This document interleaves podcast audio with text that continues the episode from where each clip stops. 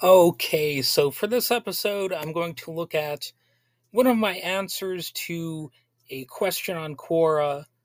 The question is Do liberal societies tend to fail in the long run, while conservative ones succeed most of the time? So, I started off by saying there's no definitive answer to this question, as the success or failure of a society can depend on a multitude of factors, including its political, economic, and social institutions, also known as the will of the people, as well as its historical context and geographical location. Furthermore, the terms liberal and conservative can mean different things in different contexts and cultures, so it is difficult to make broad generalizations about the success or failure of societies based solely on these labels. For example, self professed conservatives will claim to be all about individual responsibility, while expressing nationalist and traditionalist sentiments, which opens the door to two complex claims that may often be substantially at odds. You know, you have in one on one side, I am distinct and unique versus I'm a member of a family, tribe, nation, etc.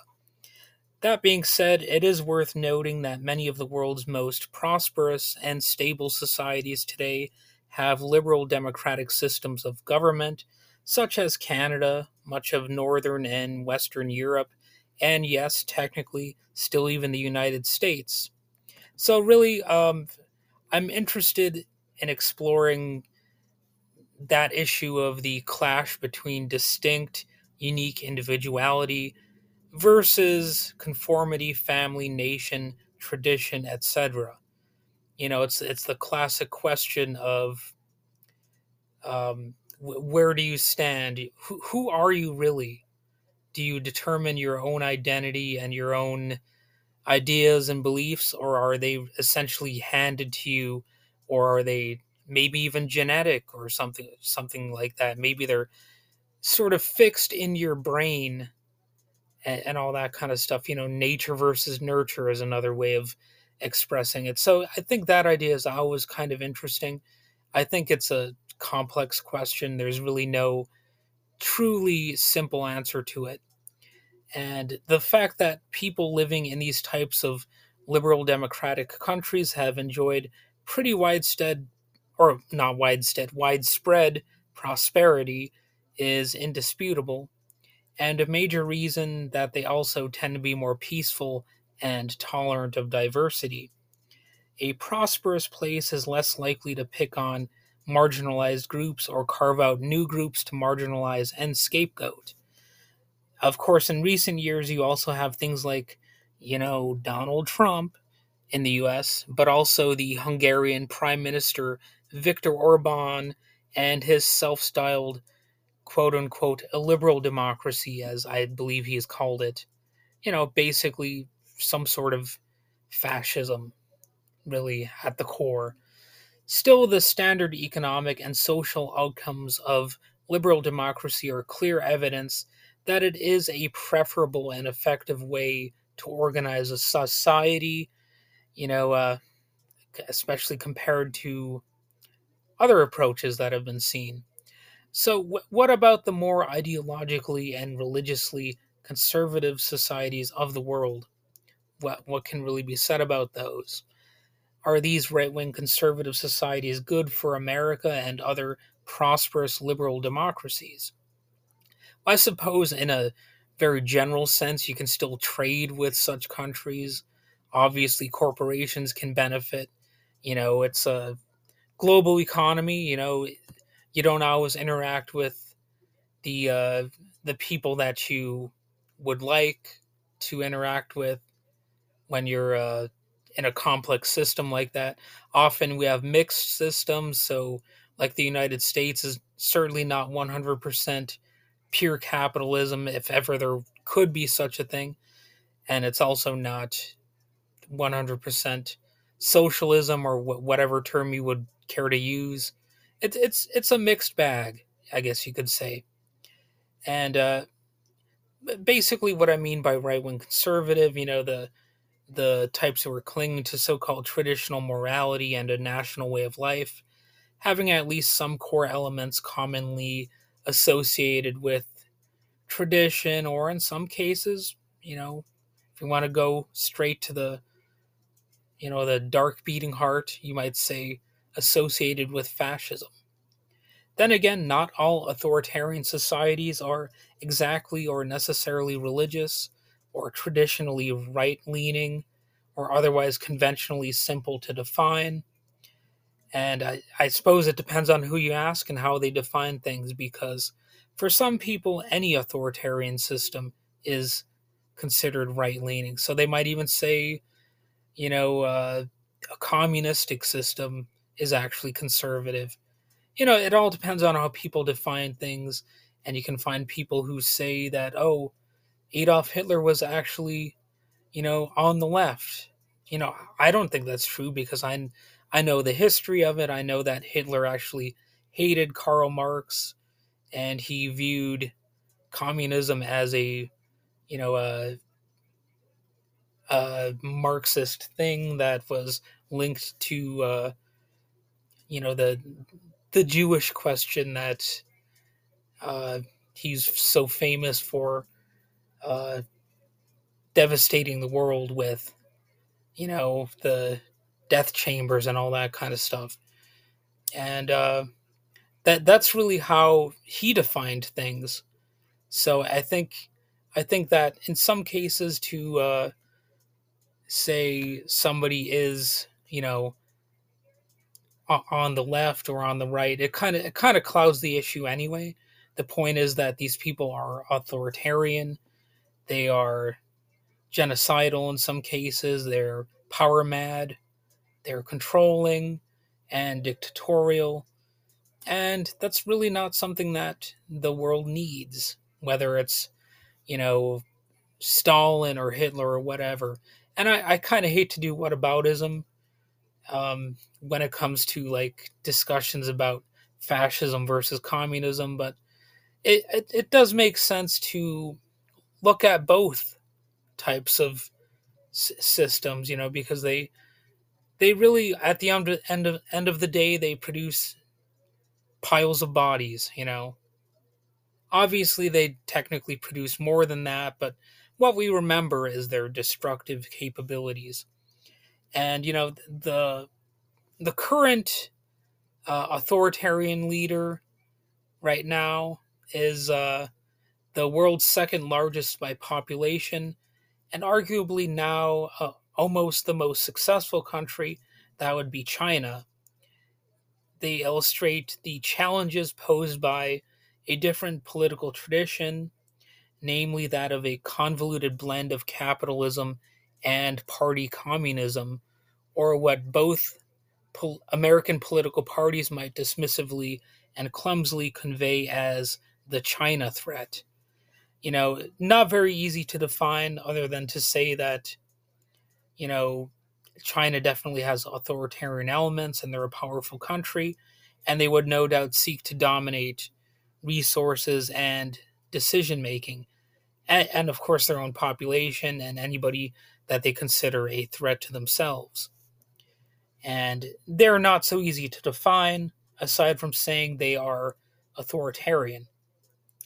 How can a relatively free country with a largely individualistic and expressive culture succeed when it comes to governance? I guess that's another question that would naturally come out of this sort of discussion. Well, one way is to convince everyone that they are uniquely responsible for their own lives. So, you know, if, if you do that in a sort of cynical way, it kind of doesn't matter if there is success in a uh, political system because you know you're responsible for what happens in your own life and and that's it you achieve everything for yourself and if the world somehow undermines your efforts even in a even in a plainly systemic way then it was still you who failed as an individual you know that's that's sort of what rugged individualism has often meant in american culture it's really just sort of like an excuse or a or a cudgel to beat people with. You know, your your failings are solely your own, and uh, really there is no successful gov- governance under that scenario. Really, there's only individual success or failure. You know, it's it's it's all about you. It's up to you. You're you're the main arbiter of your own virtues and success. You know, there's no you might as well say there's no education system that brought you up uh, to believe certain things. You know, uh, it's it's all on you. You know, somehow magically, and and really though, if you shine a light on this this idea, I think you get a bun- bunch of little cockroach and ratty details that are going to scatter around, such as the mere fact that society exists, human human organizations exist, you know, your family exists, and what they do or even say to you matters. You know, it has an impact. It's not just you out there uh, as an individual. In fact, your your very existence, of course, is owed to your parents. So that's kind of a sign right away that strict individualism is bullshit because you didn't conjure yourself into existence, did you?